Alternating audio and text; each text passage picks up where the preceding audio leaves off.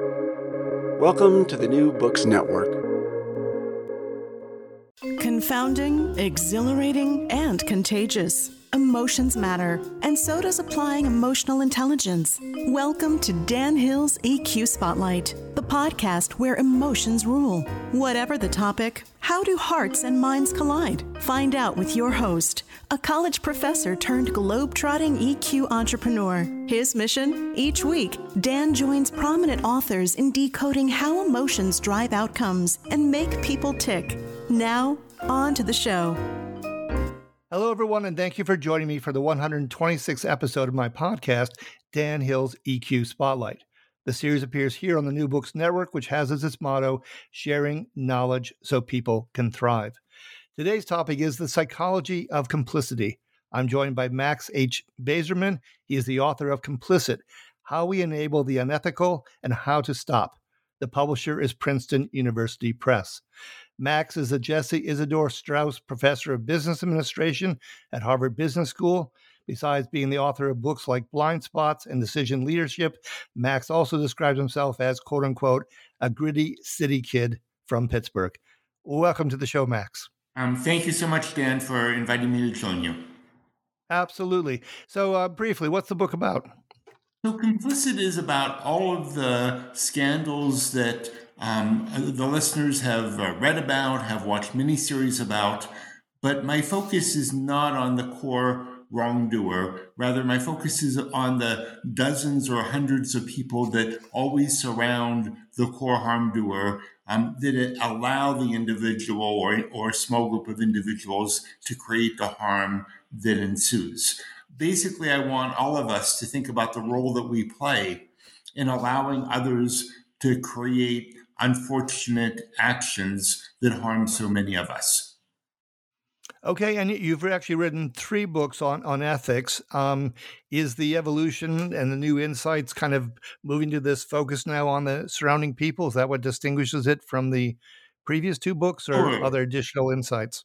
Well, uh, thanks for the great question. So, I wrote a book called Blind Spots with Anne Ten which focuses on the psychology of why good people engage in bad behavior, often without knowing that they're doing so. And that book is very descriptive, uh, very much um, uh, of a social psychological or cognitive psychological treatment of why so many of us engage in behaviors that we wouldn't engage in with greater reflection.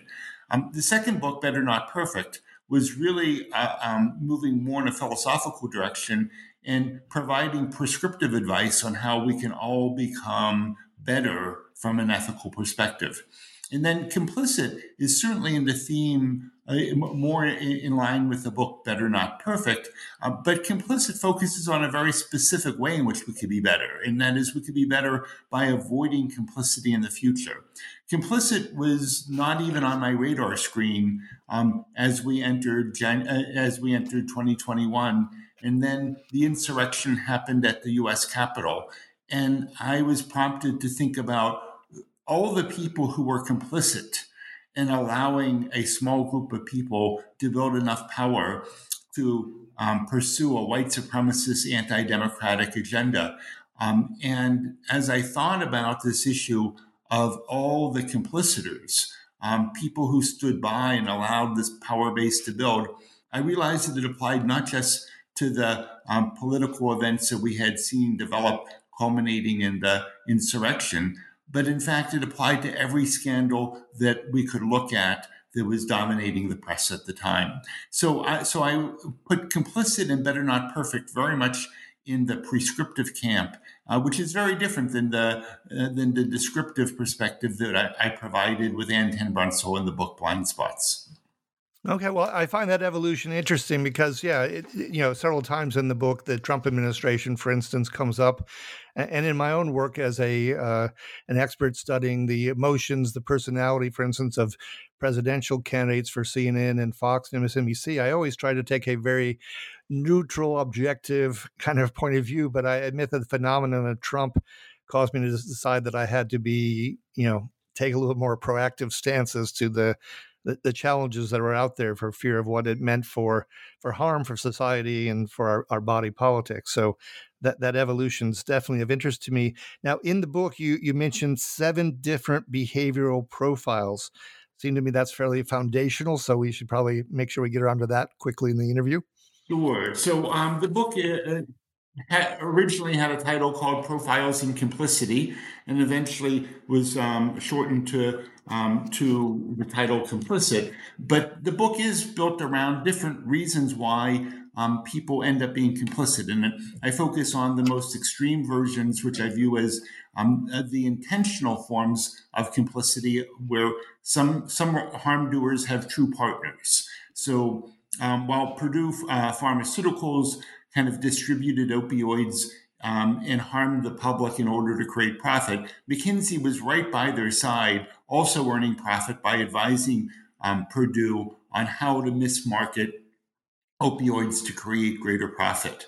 Um, and then there are people who are collaborators, people who don't necessarily um, agree with the core harm doers, uh, harm, harm, the core harm doers' basic intentions, but they work with them to get other things they want in return. So uh, Mitch McConnell and Lindsey Graham may not be white supremacists or be against democracy, but they were willing to put up with Trump's actions in that direction in order to get what they wanted in return as part of the deal. Or if we look at um, Volkswagen's Dieselgate, um, where they polluted the air um, in a truly fraudulent and harmful manner, um, the unions in the Lower Saxony government allowed Volkswagen to do this because they wanted to maintain um, the economic environment and the job security um, that they valued. So those are uh, two forms of of ways in which people are complicit, typically where they're aware of what they're doing, true partners and collaborators.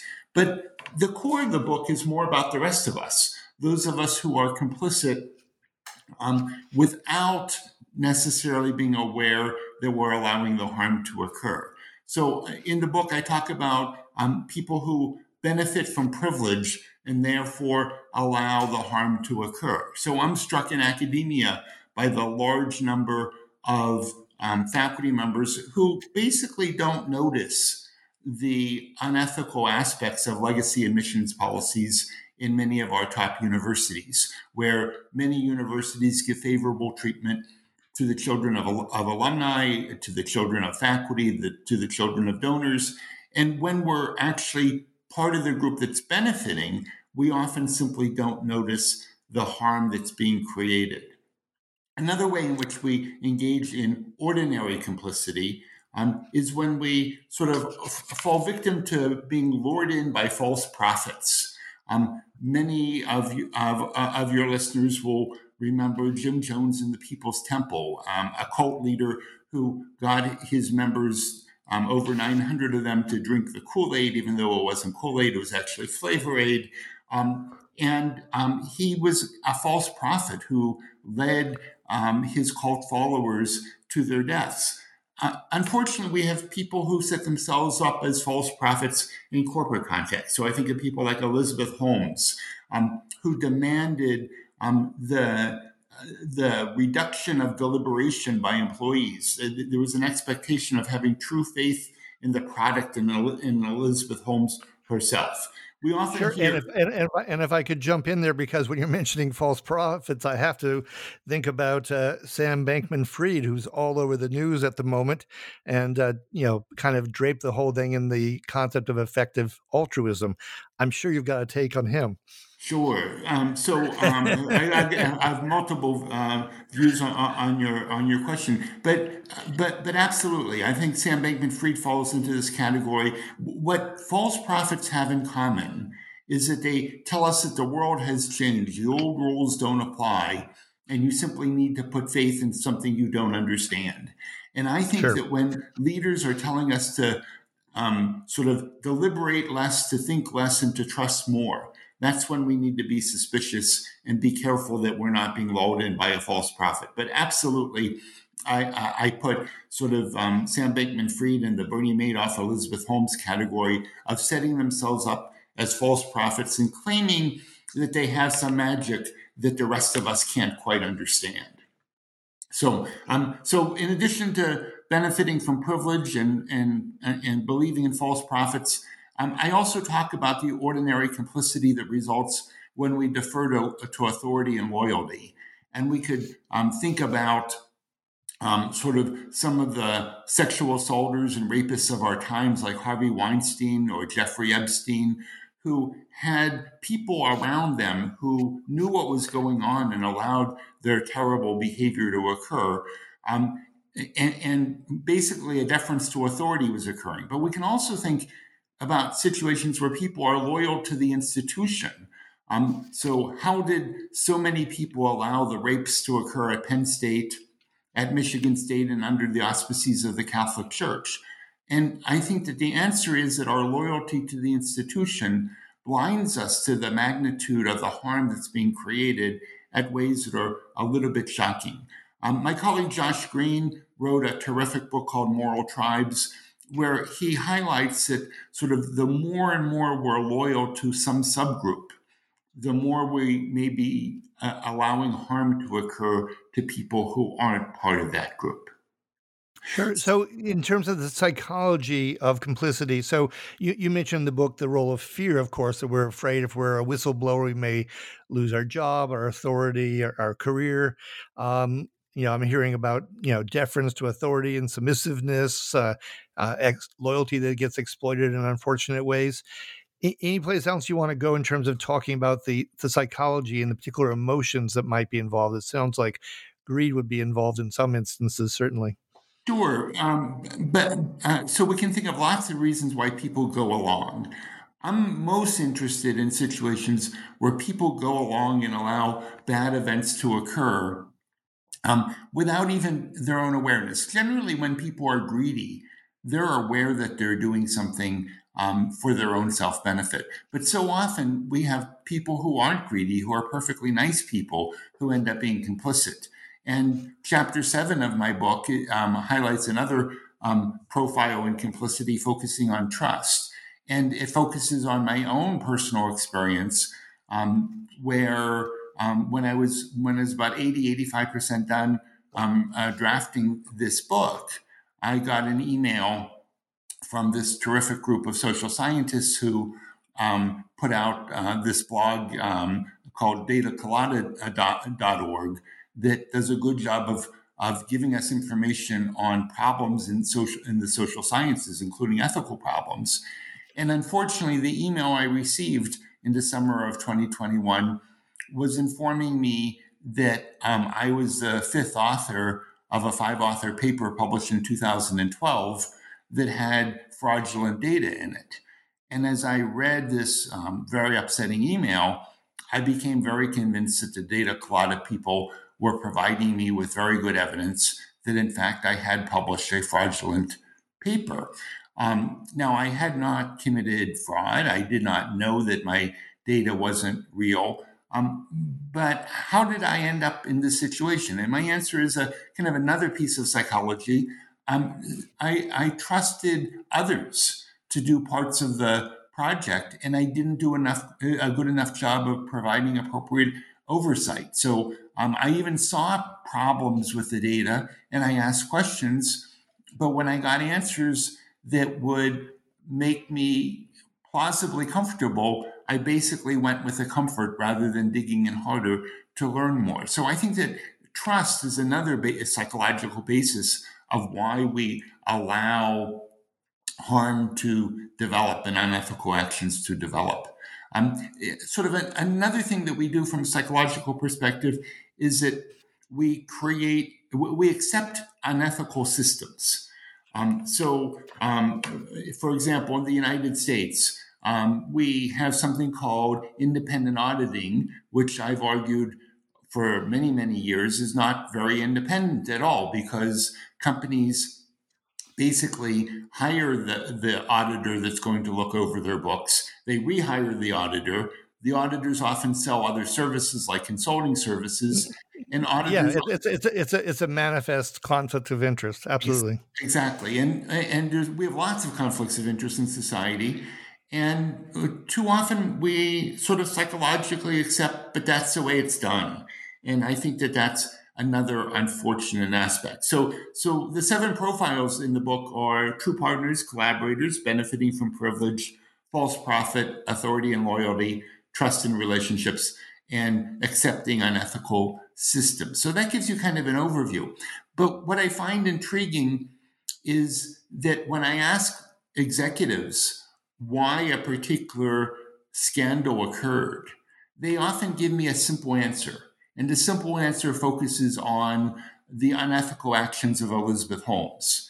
And I don't hear much about the incompetent actions of the board of directors, the, um, the acceptance of Elizabeth Holmes as a false prophet, Walgreens um, failing to do due diligence before they put um, the Theranos technology into their stores. Um, so our tendency to look for single cause explanations for very complicated events has the byproduct of taking complicitors off of the hook and focusing the blame solely on the core harm doer. And again, I don't mean to take them off the hook. I simply want to highlight that the harm doers of the future are less likely to be able to get away with this with creating massive harm if the rest of us could help, could avoid complicity in the future. Yeah, no, no, it's a tremendously important book. I'm even thinking about the current scandal involving the EU Parliament, for instance, where uh, they're refusing even now to uh, have an ethics panel that would oversee uh, the financial goings on of members of the Parliament. It's it's just amazing. Uh, I wanted to go to that off the hook thing a bit because, you know, uh, many years ago, I read a wonderful book written by a uh, Columbia University professor called The Rich and the Super Rich. It's published way back in 1968. You may or may not know about the book, but it's a powerful book. And it talks about, at one point, just catalogs all the times in which companies are unfortunately uh, serial offenders. Um, and in the case of Purdue Pharma, as you mentioned, and opioids, I mean, it's not simply that there's you know un, ill-begotten gains there are there are masses of people who are dying as a result of these activities. Are we going to and I, and I know you're a business professor so this must get very interesting but i mean are we going to really cause white collar criminals to be behind bars? I mean a, a mere fine doesn't seem to stop them. I'm not sure what it's going to take well, so we, we are seeing some of the core harm doers end up being being behind uh, bars. So Bernie Madoff is there. Looks yes, like Elizabeth true. Holmes and Sunny Balwani are are, are headed to but jail. The Sack, but the Sack, but the Sacklers are not. For instance, the McKinsey partners, the best I know, are not. Yeah. So um, I certainly would like to hold people more accountable. Um, I, I, I'm not a lawyer and I'm not a judge, so I don't want to sure. tell you the people belong in jail when I can't tell you what criminal offense they've committed. Um, certainly, certainly. So, so my focus is really on writing the organization and writing the behavior and keeping the bad events from occurring rather than punishing um, the behaviors that have already occurred. Um, that doesn't mean I'm against what you're suggesting, Dan. I want to hold people more accountable. Um, but but but I do defer to people with legal knowledge before recommending that people belong in jail. Oh no, I, I, completely agree with that. I just can't help as I read your book, which is a wonderful book, to to be outraged by the, the scope and the degree of harm caused by many of the instances that you raise. That's um, that's all. Um, I'm outraged by what I read and hear, and you mentioned Sam Bankman-Fried and FTX, and if um, if the newspapers have the, the account right, um, what happened is truly amazing. And, and once again, we're going to find that Sam Bankman Fried was not acting alone, but he, there were a set of executives around him. He had um, parents who were professors at Stanford Law School. He had celebrities endorsing um, cryptocurrencies that they didn't remotely understand. We had venture capitalists um, standing by um, um, sort of bolstering Sam Bankman-Fried and declaring him a new prophet. Um, so we have all the all the ingredients that I described in my book playing out on this FTX story um, on cryptocurrency that we're going to be uh, that we'll get to see play out over the upcoming months. Sure. So that that attention to changing the culture, I, I want to make sure we don't run out of time here before we get around to proposed solutions, which is where you go to ultimately in the book, of course. Um, do you want to talk a bit more about that and how these steps to improve the culture of a company or how we vet individuals and understand them and our, our very simply our, our own role in this? Uh, what what are those solutions you're proposing? Sure. To start with, we should never accept that's the way it's done. The fact that that's the way it's done sure. is not reason why it should exist that way in the future. I think that we can help get people to think about the creation of harm in a more complex way um, so that they understand the psychology of complicity rather than just the core um, harm doer. Um, I think that we need to get people to think about um, the fact that when they allow bad to occur, they may be as culpable as when they are committing an evil action them, themselves. Um, but there's things that our leaders can do um, in terms of encouraging people to speak up. So one of my consulting clients, a well-known organization that won't let me um, name them in this story, um, has a kind of a one-hour video um, that's shown to employees that consists of four different senior vice presidents all telling stories about the time that they went above their boss's head because their boss was doing the wrong thing and violating the ethics of the, of the organization. And by creating this video, the organization is saying, um, we value a certain set of ethics. And simply deferring to authority is not reason for you to allow bad behavior to occur in the future. So, what the top of the organization tells us can be absolutely critical. Um, another kind of pattern that we see in terms of the, the cultural environment is that across lots of different um, stories that break, whether it's Theranos or some of the data fraud stories that we've seen in academia, we see people coming out frequently about the evidence that they know after they find a partner, another peer who has seen similar behavior and is willing to speak out with them. So Tyler Shultz, who got a lot of press for coming out and speaking out against um, Theranos, against the, the, wishes of his grandfather, George Shultz, does so after um, he connects to Erika Cheung, up here at Theranos, who's observing the same bad behavior. So often, um, when we have the sort of power to know that we're not alone, but we're but other people see the problem, it empowers us to move forward in more helpful ways. Good, good. Uh, all good stuff. A, a, really important book. I urge uh, listeners to check it out. Uh, and I want to thank you, Max, for your time and for being my guest here on Dan Hill's EQ Spotlight. This has been episode 126, The Psychology of Complicity. Uh, my guest, Max H. Bazerman, is the author of Complicit How We Enable the Unethical and How to Stop. If you've enjoyed today's show, please give it a rating or review on iTunes. Finally, I like to conclude every episode with an epigram. In this case, I'm drawing on one from Ralph Waldo Emerson, who said, You have just dined, and however scrupulously the slaughterhouse is concealed in the graceful distance of miles, there is complicity. Until next time, take care and be well.